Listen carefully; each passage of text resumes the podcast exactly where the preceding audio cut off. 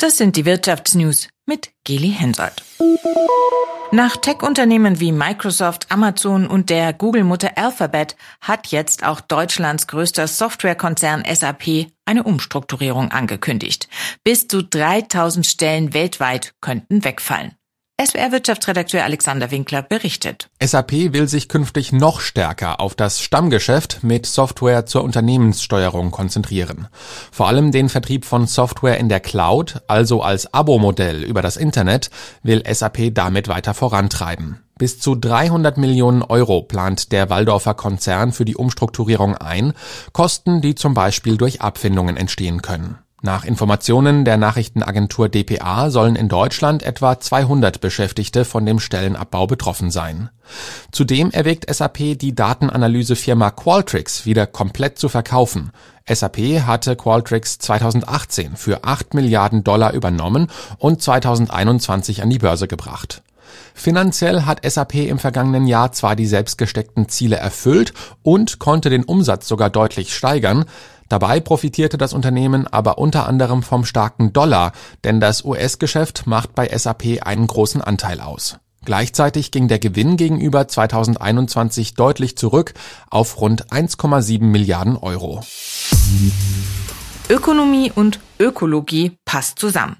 Das war die Botschaft von Bundeswirtschaftsminister Robert Habeck heute bei seiner Rede im Bundestag. Die Bundesregierung, so Habeck, habe sich verpflichtet, das 1,5 Grad Ziel zu erreichen. Diese Verpflichtung müsse erfüllt werden. Und genau das biete auch Chancen, sagte der Grünen Politiker. Und wenn wir es recht machen, dann ist diese Verpflichtung auch eine ökonomische Chance. Sie wird zu einer Erneuerung des Wohlstands führen, so der Titel des diesjährigen Jahreswirtschaftsberichts. Erneuerung des Wohlstandes durch neue Produktionsformen, durch Senkung der CO2-Emissionen bei Schaffung von neuen Wertschöpfungsketten. Die Wirtschaft kann vom Klimaschutz profitieren, meint Wirtschaftsminister Habeck heute im Bundestag. Energiesparen. Das hat viele von uns in den letzten Monaten umgetrieben. Die Energiekrise hat Strom und Gas teurer gemacht. Das haben wir alle im eigenen Geldbeutel und auch auf dem eigenen Konto gespürt. Aber wie in jeder Krise gibt es eben nicht nur Verlierer, sondern auch Gewinner.